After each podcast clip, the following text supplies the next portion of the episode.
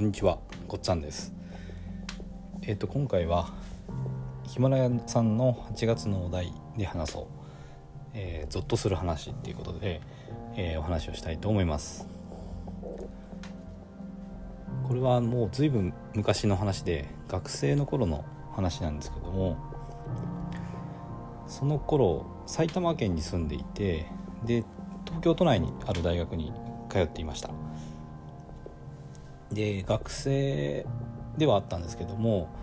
地元で空手をですねあの教えていたんですね、まあ、道場で支部長をやっていて空手の指導をしてました。である空手の練習のある日だったんですけども、まあ、大学から帰ってきてで自分のま最寄り駅に着いて結構人が多い駅だったんですよね。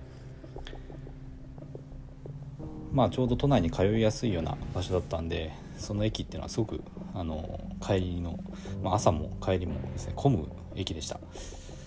で改札に差し掛かった時にどうもなんか後ろからこうガツガツガツガツ押されるんですよね。でなんか変だなと思いながら改札を抜けてで、まあ、そのまま帰ろうと思ったんですけど改札抜けた後にまた後ろからガツンってこうなんか叩かれたんですよね。でなんだこの野郎と思ってこちらもちょっと一発押し返してやったっていうのがあったんですけどもそしたらですねその相手がいきなり振り返ってで私の顔面めがけてパンチが飛んできたんですね。ちょうどこう改札を抜けた時だったんであの頃まだ Suica とかもなくて普通の時期の定期券だったので定期券をこう取って定期入れに入れようとしてたような体勢だったんですごく無防備な状態で、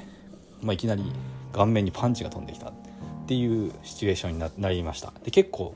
あっと思ったんですよね、まあ、ゾッとするというかこう一瞬スローモーションになるようなあっというそなんかその止まったような感じになったんですよね。でどうなったかっていうとその次の瞬間ですね。ちゃんと体がパッと反応して上段受けをしてですねそのパンチは当たらなかったんですね。でまあ当たらなかったのは良かったんですけども何すんだこの野郎ということで、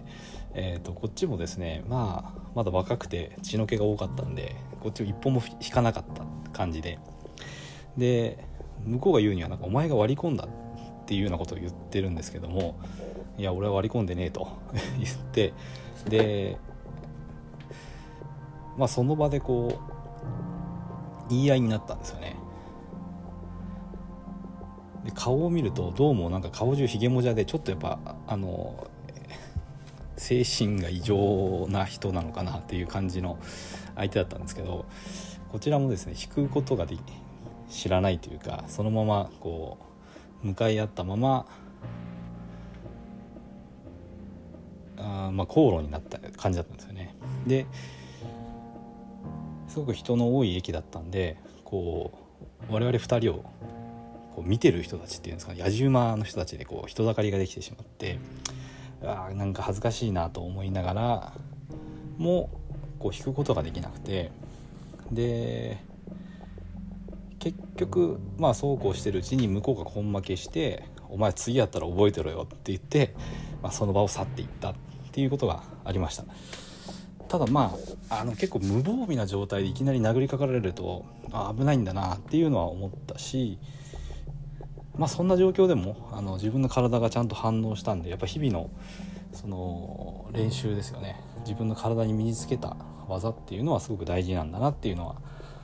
えー思いました。ただやっぱりこうあの一瞬のこうあっと思った瞬間っていうのはすごくこうゾッとするというかなんでしょうね。すごくこう印象に残ってる瞬間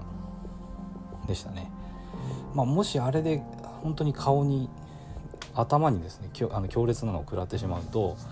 まあ、いくら素人のパンチとはいえ結構危ないので、まあ、なるべくトラブルのないようにあの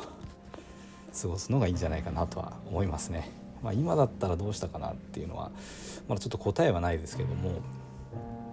まあ、とっさに来たらまあ受けるのは当然するんですけどその後まあねあんまり口論して人だかりができてもあんまりいいことじゃないので本当はごめんなさいでもしてその場を早く去った方が正解だったのかなと今は、え思うところもあります。